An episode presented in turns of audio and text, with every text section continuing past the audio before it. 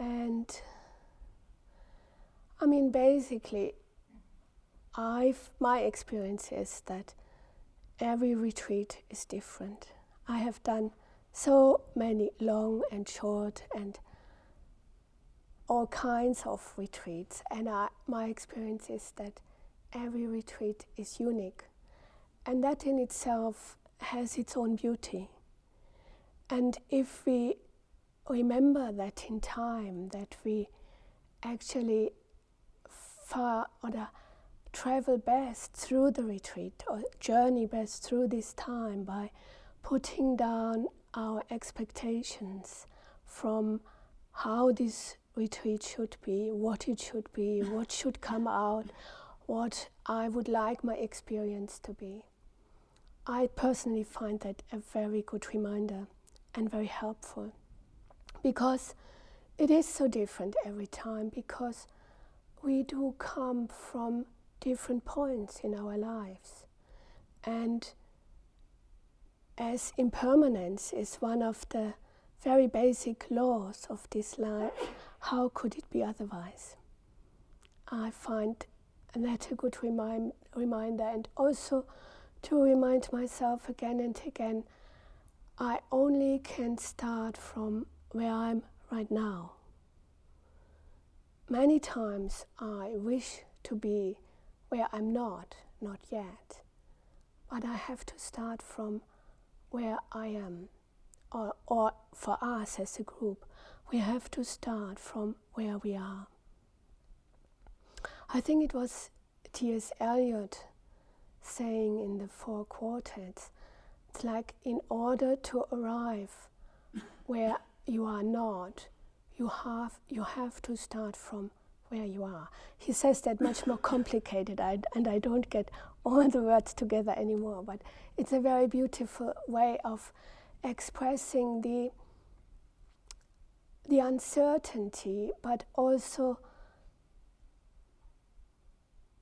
the, the importance of the presence, the importance of the importance of actually realizing this is what is happening right now, and this is the only point where I can start from.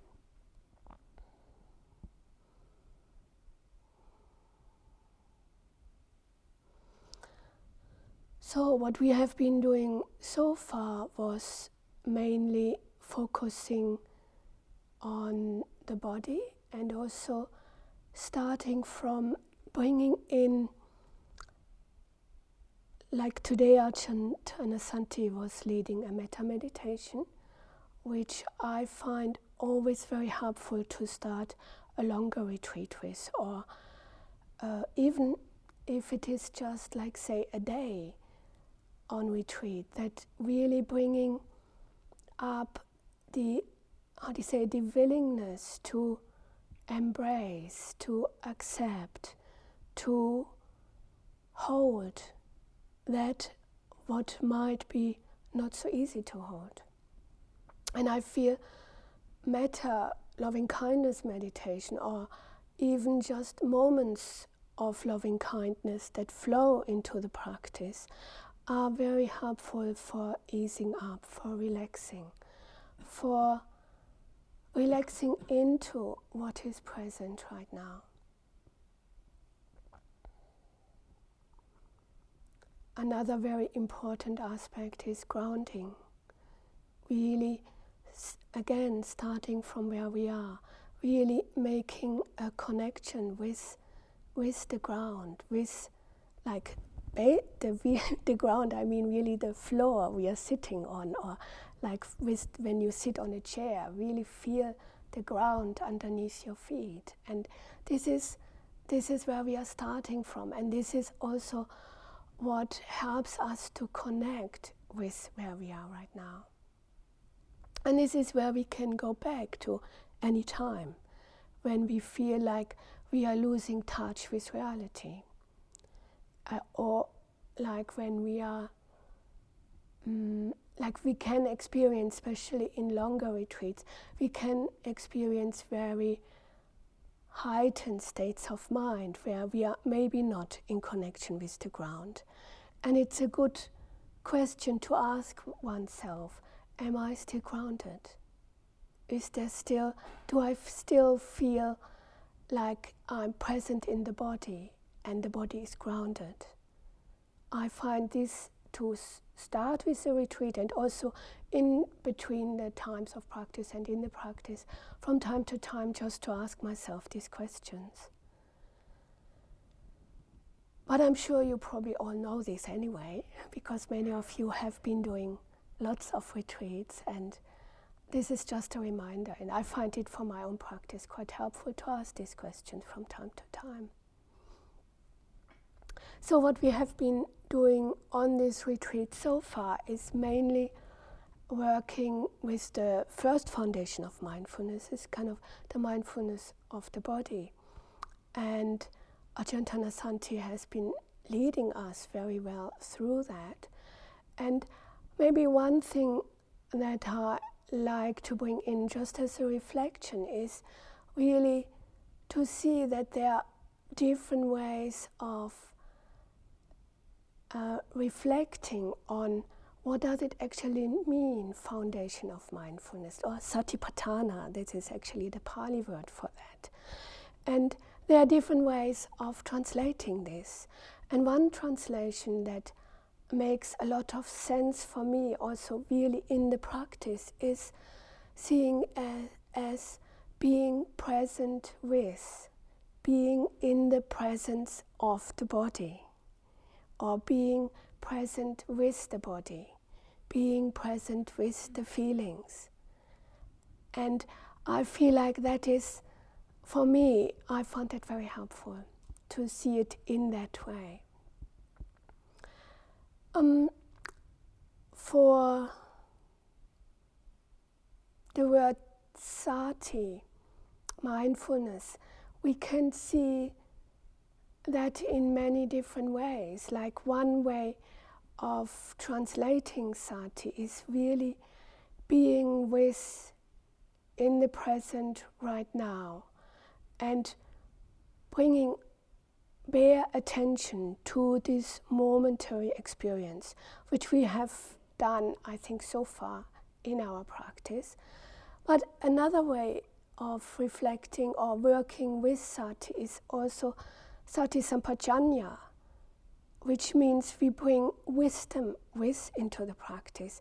We see how mindfulness unfolds, how sati unfolds in a present situation.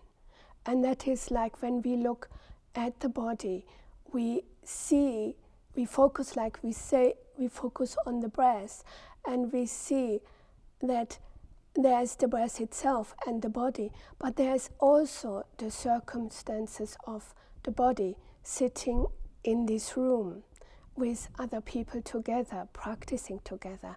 There's the awareness of maybe listening to one's own breath and maybe feeling the neighbor next to us, experiencing the neighbor next to us, and maybe hearing the breath of the neighbor too.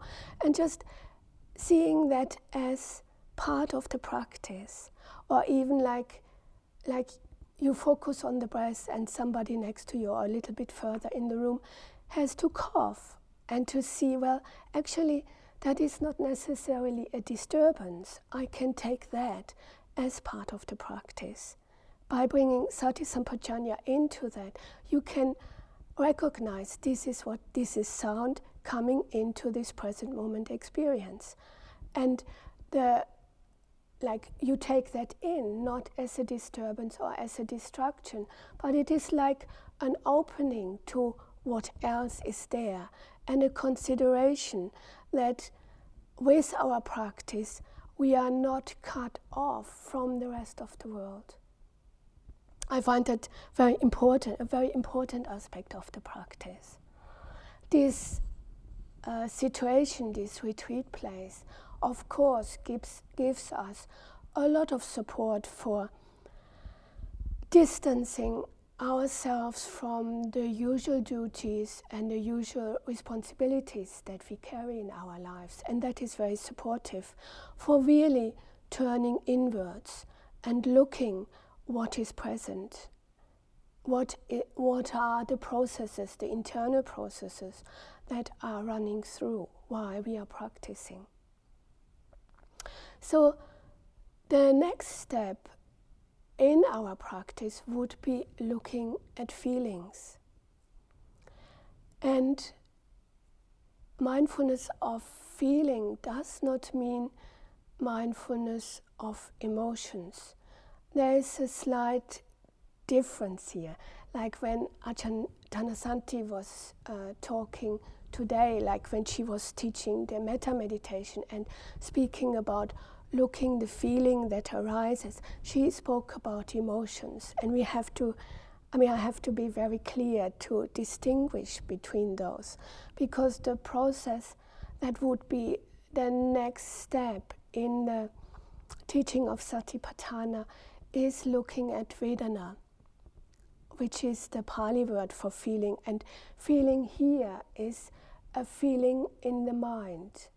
It is not an emotional process, it is just a very fleeting moment.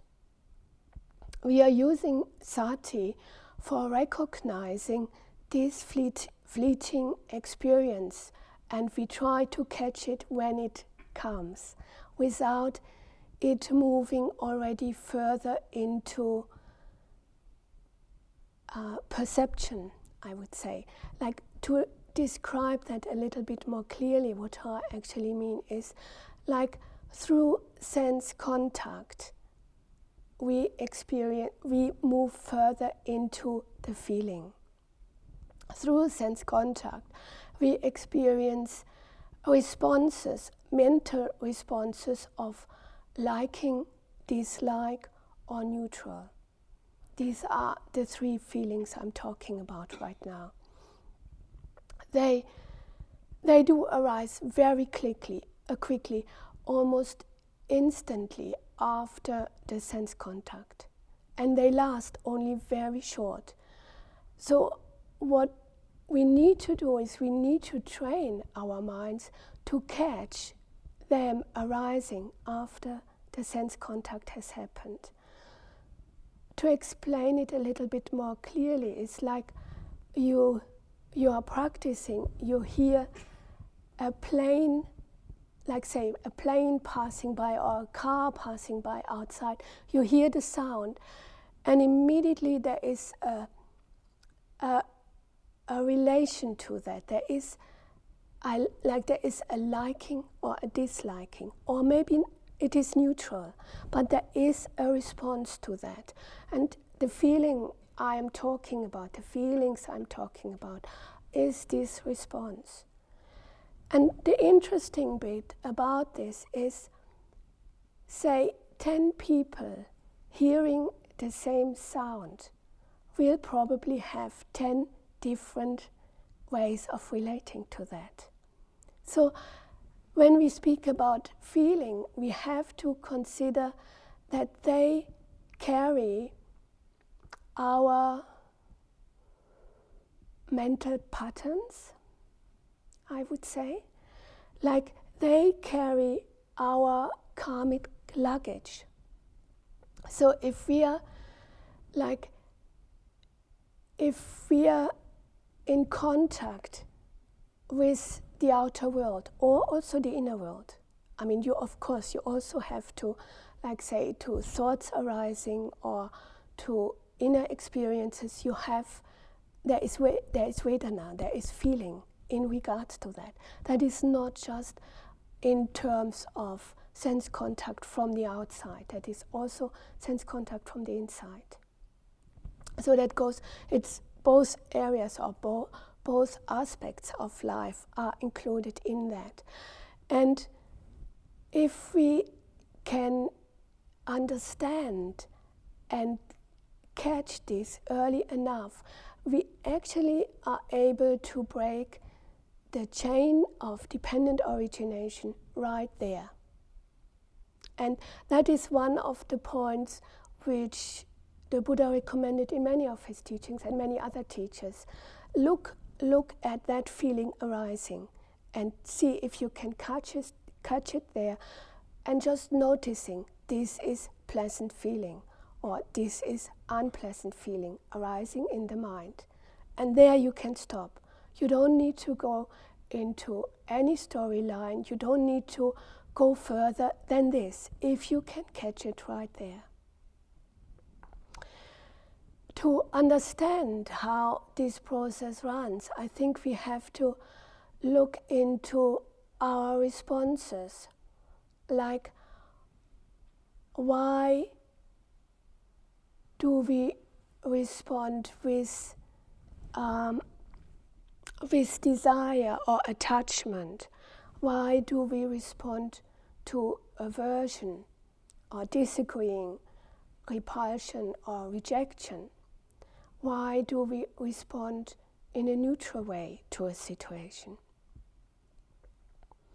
Looking closer at that is when I, for the moment right now, I just stay with pleasant feeling.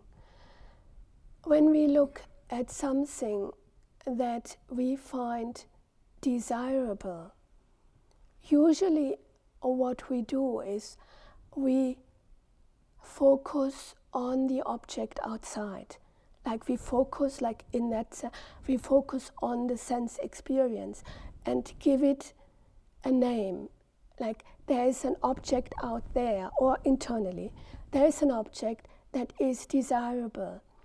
And what we do is we see as if that object is responsible for bringing up internally that pleasant experience of desire.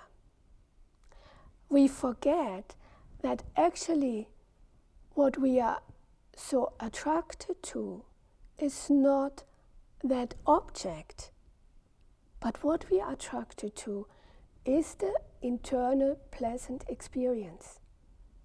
This is where attachment happens. So, the object I say now outside, but it can as well be internally. Like, so the, the object outside is what we think is what is so pleasant. This is like, say, why we fall in love with somebody else. Because that person symbolizes for us all that we experience as pleasant. Or you can take, like, say, some food that you like, a car that you like. You can put everything else in the same place here. It doesn't really matter. But what matters is that movement away from the internal experience towards the object. We mistake the object for the pleasant experience. And Vedana is this, or one aspect of Vedana, is this pleasant experience. When we can understand it here and there, this is where the whole chain can stop. And this is why it is so important. If you look at, say, a negative response, like at aversion or anger, sadness, any kind of how do you say, negative response, the same thing happens. We do mistake the object for the reason that we like something. I mean, I hope I'm clear enough we take the object for that what is likable, on, uh, in this case, what is unlikable, where we want to, we turn away from, what we don't want, where we are not reaching out for, what we are rejecting. So we project, in this case, we project the negative experience, internal experience, we project it to the outside object. But what is happening is that negative experience is very unpleasant. We don't want to feel it. It doesn't, it's not, it's not something we want to be with. So, recognizing that actually this moving away from, and if we would, if we would put it into movements, it would be like pushing something away but which is undesirable, or reaching out to something that we want, that is desirable. So these are these, these two polarizations in this process, and they both arise instantly, very, very quickly. So we have to develop a very high degree of mindfulness, of awareness to catch them while they are arising before they are moving into perception, into concepts. And we can do that in our meditation practice. And actually, uh, from my own experience, I know that with the less distractions during our retreat times, we can much more clearly focus into that and see this whole process unfolding.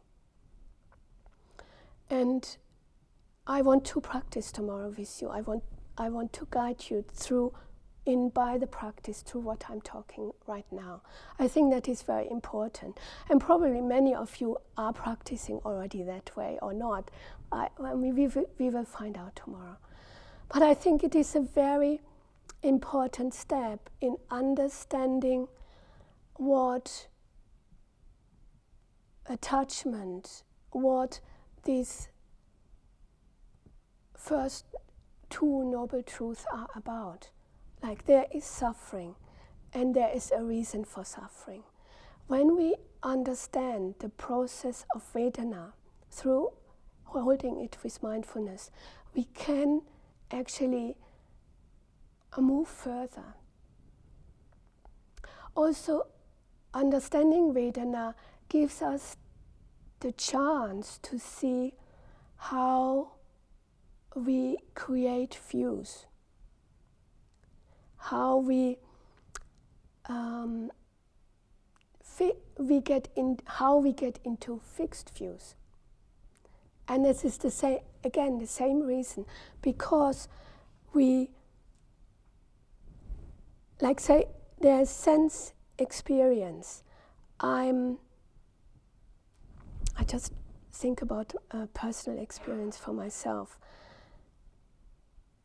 Say, I'm, I, okay, let's say I'm seeing somebody I have a difficult relationship with, or I just had a difficult interaction with.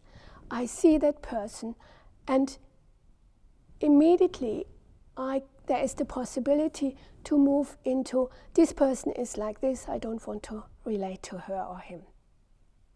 And this is, this is the process of building up a, a concept and a solidity that is not necessary. Because if we can stay open, if we can see, yes, there, there is the immediate response of aversion, but I don't need to step into that actually I can stop it here and I can give the chance for another experience to arise. This is what I mean in terms of views. And you can apply that to many other things, many, many other situations in your life.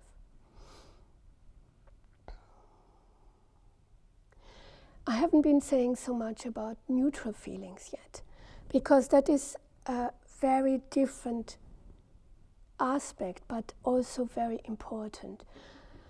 Neutral feelings are much more difficult to catch.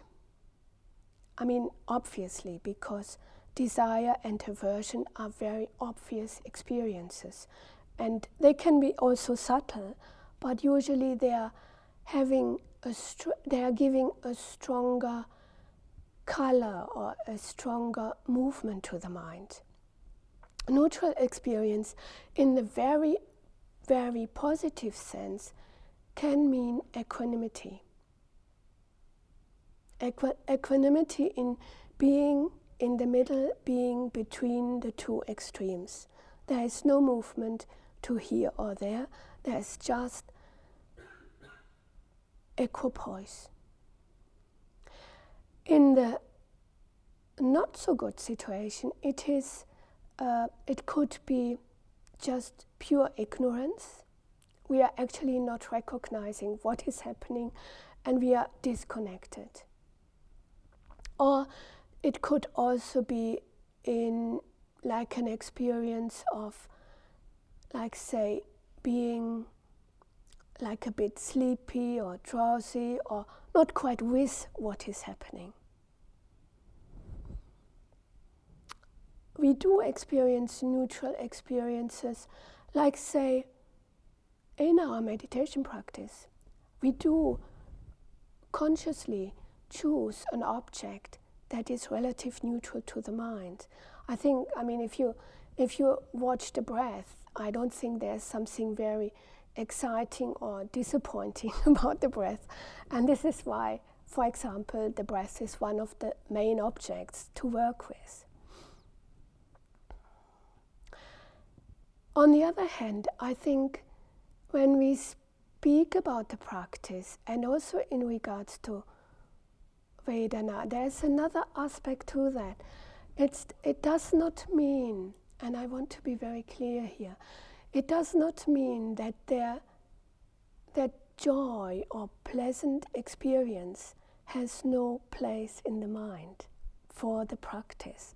I think it is a very important part of our practice, especially or mainly if it is that joy that does not come out of sensual pleasure or sensual, uh, yeah, sensual pleasures. If it is like, say, the joy that comes out of a practice that works, the joy that comes out of practicing metta, the joy that comes with having a mind that is very stable on the object I'm not, I'm not talking about this. I think this, this is very important. These are very important ingredients to our practice. And we have to we have to take that into account. So we don't when we experience that kind of pleasant feeling arising, we see it as also as pleasant feeling, but we also know, and there's where wisdom comes in we know that this is an essential ingredient of our practice. So we don't cut off from that. I hope that it is still clear what I'm talking about because that is very important. The same when we have unpleasant feeling and that comes out or that arises because we recognize, like say, we recognize a mental pattern, we recognize something that is very important for us to know. This is not to be dismissed. So when we when we work with with these ingredients, we have to use I mean anyway, we use mindfulness, but also we have to bring wisdom into that. We have to recognize is this something is this like for example if it's desire or if it's a pleasant state of mind is this based on unwholesome desire or is it based on wholesome desire? The same with the negative experiences or with aversion. Is that a whole is that that aversion leading to an unwholesome uh, to a wholesome state of mind? Because wisdom comes in and can recognize it for what it is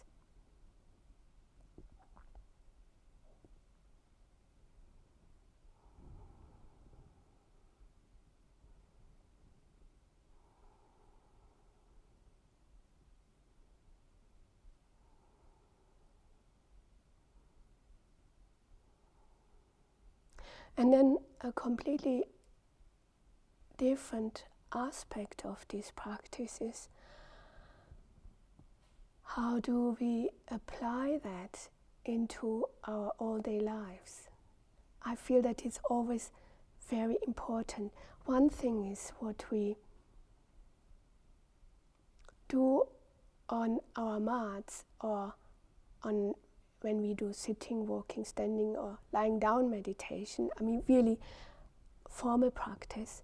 And the other aspect is how do we bring that, what we experience, what we see, how can we apply that? How can we apply that in our daily life? How can we apply that into being in relation with others? Like one aspect that Ajahn Thanasanti was mentioning today in the sutta reading was like seeing it internally and externally.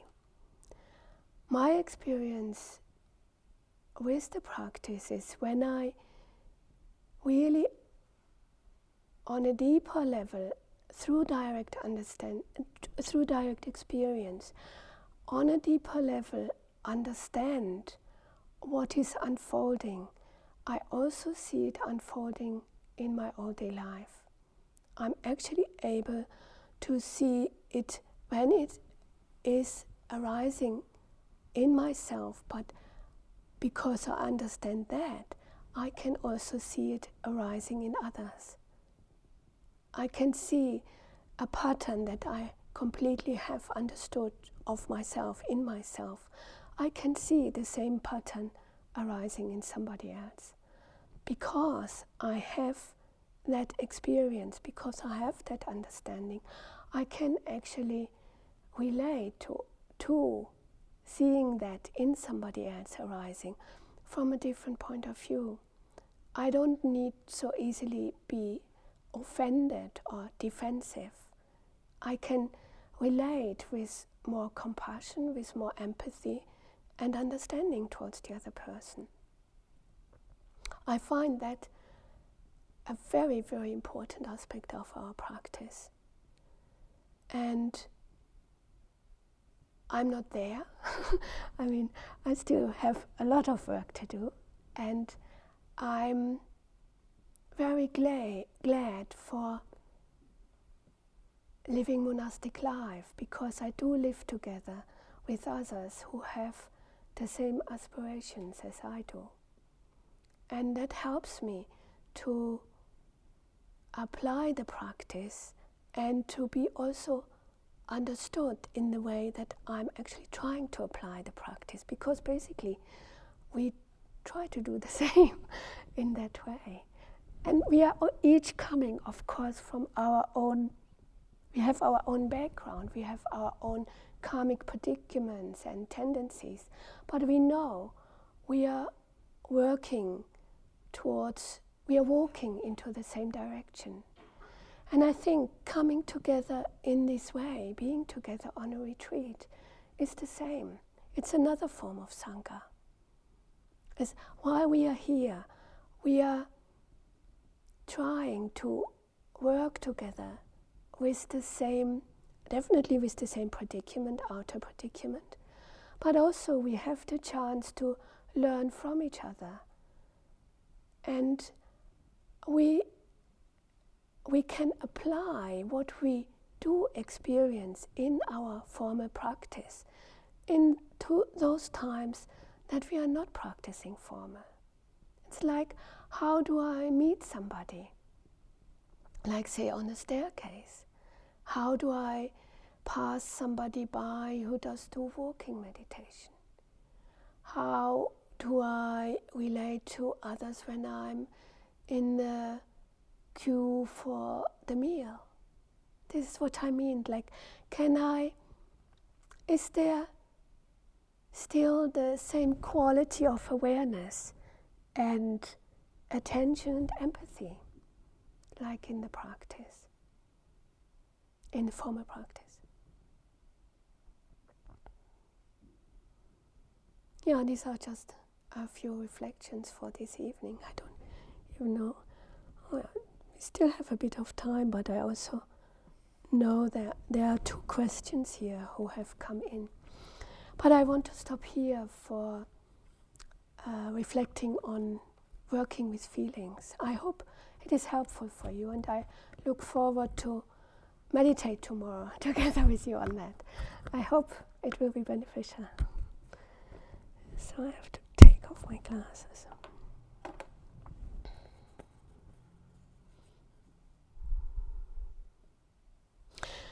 uh, one question is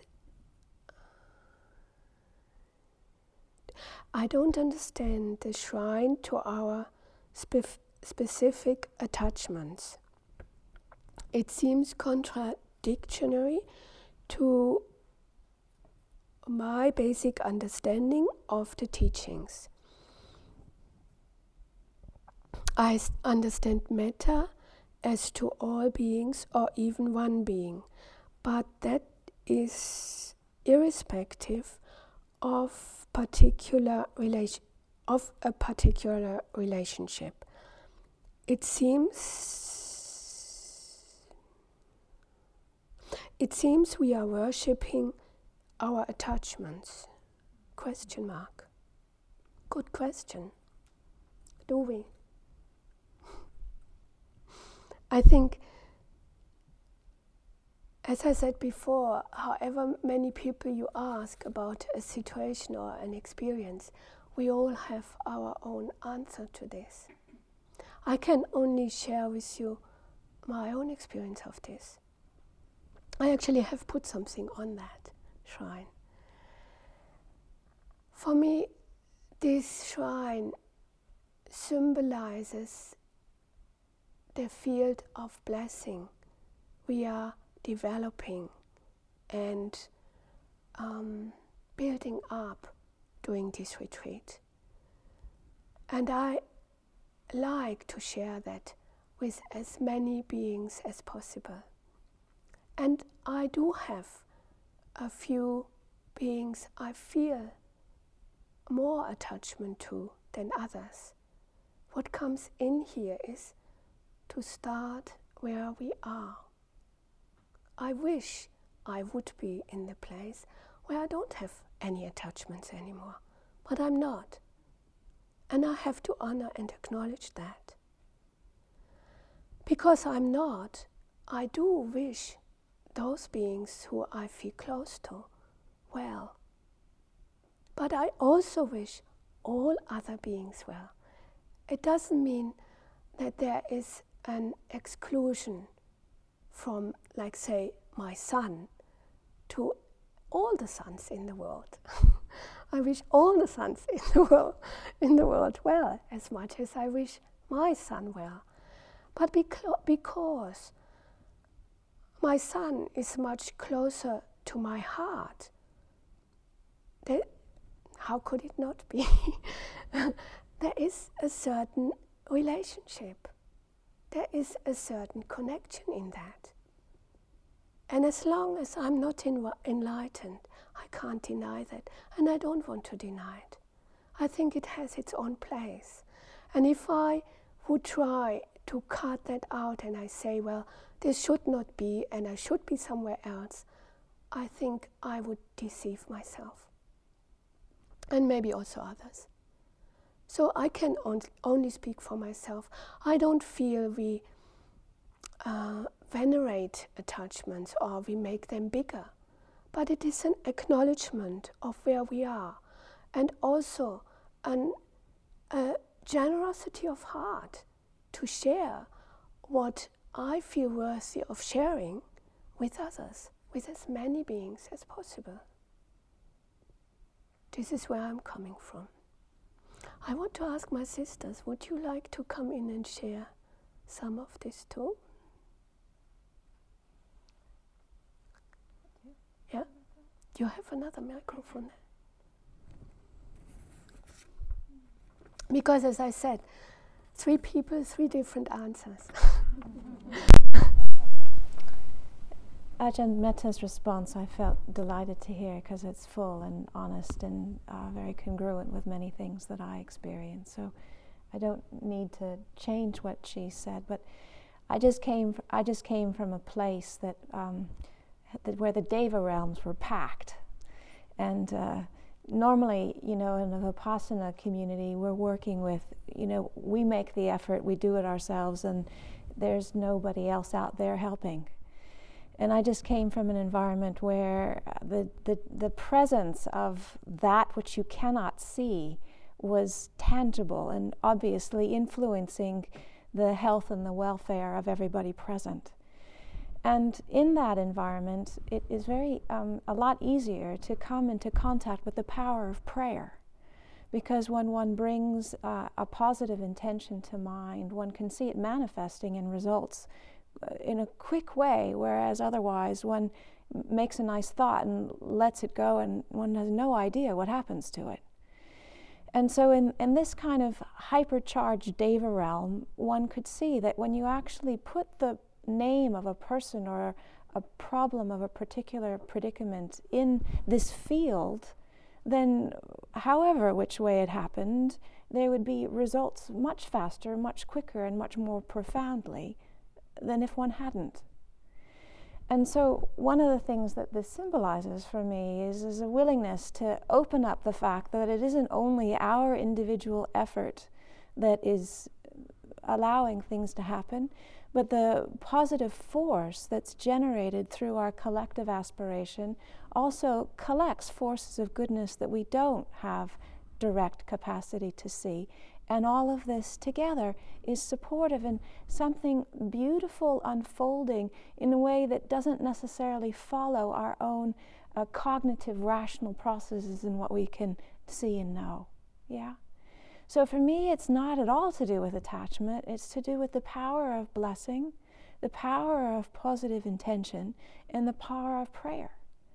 And so, and one of the things, if you can tell, sisters are just remarkable at is in an instant coming up with shrines that just have a feeling quality about them. For most people, there's a sense of, wow, you know, that's lovely, you know.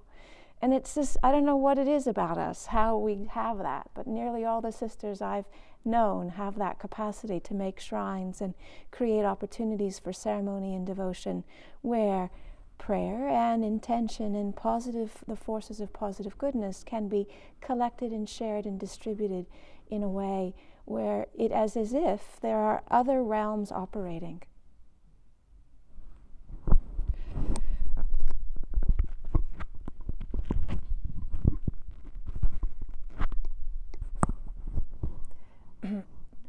Uh, for me, it's also very much about uh, the first paramita, uh, generosity or, or parami. It's about sharing of, of blessings, sharing of merit. And I have been putting on the table a happy birthday for a, a certain sister who has once supported me very much at a certain point in my practice. And that was a very she really went out of her way to to be to be there for me at that point. And now she has birthday and I just wanted to remember her and just uh, re- reciprocate her generosity. And putting it on the shrine just helps me to, to remember and helps me to to focus and um, uplift the heart uplift the mind. When I when I look at that shrine and when I see what's on the shrine and how many people have have written nice things, I find it very lovely. And um, I'm also f- not a beyond attachment at all, and I, I I know that if I don't fully uh, have the courage to look at my attachments, I'd never be able to get anywhere in my practice. And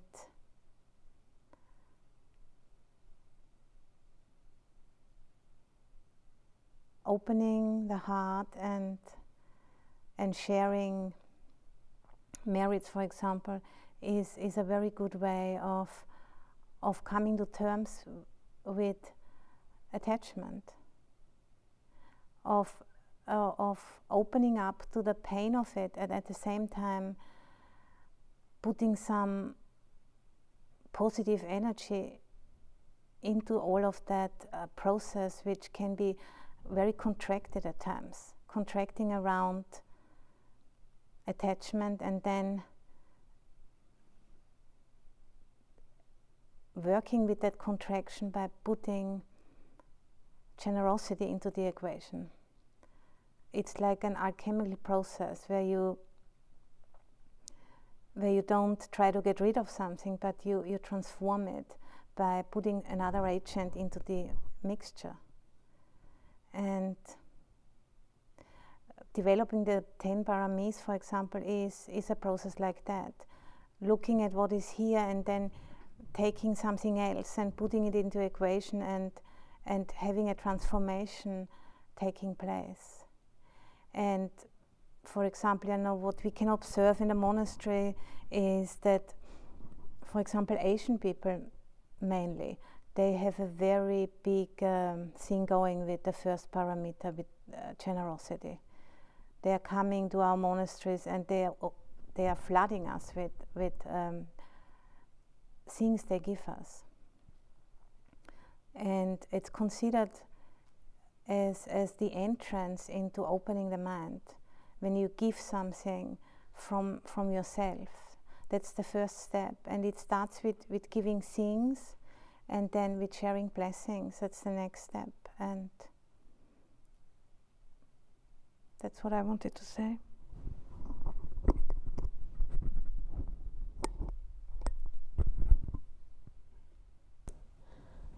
So, and we also have a second question here it says you have spoken of trusting yourself Ajahn Sucitto and others have spoken of not trusting the mind when any of the five hindrances are present. Can you say more about trusting yourself, your heart, your mind? This matter, thank you. Hmm. this person, whoever that is, speaks about the five hindrances. One of the five hindrances is doubt. Get me? this is doubt in the mind. doubt has its place and needs to be related to. Another aspect of this, quest, uh, of this question is Ajahn Sucitto and other teachers. It's a completely I hope you get me right when I say this. We sometimes take other people into our experience for making it stronger. Is there a need for that? Can't we just say, ah, my experience, or I think, if there are the five hindrances in the mind, or I doubt, can I really trust? So there, there are two different layers to this question here. And I, th- and I, I mean, I'm not excluding myself. I also do that. I also like sometimes when I want to make something stronger, when I want to give it more weight, I bring in people who are important, like President Obama said. Very good example. if you have him on your side, you can do all, everything in this country, I guess. and I do understand. He's great. Maybe I shouldn't say that, but anyway.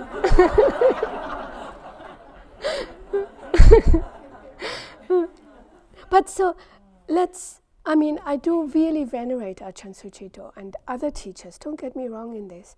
But what I'm pointing as is like this is also part of doubt. Can we trust ourselves enough, our experience enough, that we can just say, I, I'm not sure about this. How can, how can I work with that? That's one aspect of this question. The other aspect is like it's about trust. And when there is doubt in the mind, there can't be trust at the same time. To overcome doubt, we have to know doubt for what it is. In order to understand doubt, we have fully to turn towards it. And doubt is an important ingredient of our path. If we don't doubt, we probably would still be, uh, instead of sitting here on a retreat, we probably would be on the Bahamas or whatever people do in their holidays. I don't know so much anymore. So we would do some, something completely different. It's because there's doubt that we are asking, like, what is this life about? What, what is it? What it's what is it supposed to be? What what is there to learn? This all is very important, and this is doubt. And yes, if there are hindrances in the mind we can't see clearly, but we still can trust our intentions.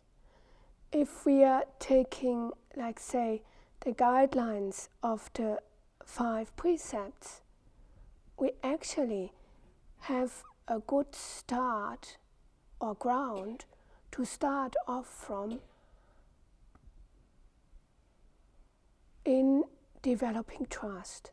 Because we know by following those precepts, by, by living an ethical life, we know that we can trust our intentions, even so, and our values. Even so, we can't always live up to them. And that is okay. But I think when we speak about, at least for myself, if I'm speaking about, I trust my intentions or I trust my heart, my intuition. I'm not saying I'm free of all faults, but what I trust is that there is the willingness to do good, there is the willingness to benefit others, there is the willingness to act as best as it is possible right now. I hope this answers your question, at least to some degree. There's lots more into it. And should I pass it on to both of you again? Would you like to say more to it? Okay, then maybe there's all to it for, from us right now, but there's much more to investigate, especially for the person writing it. I think there's lots to be understood in here. And for all of us. Okay, I think I'm stopping here for tonight. Thank you for your attention, and I hope it was beneficial.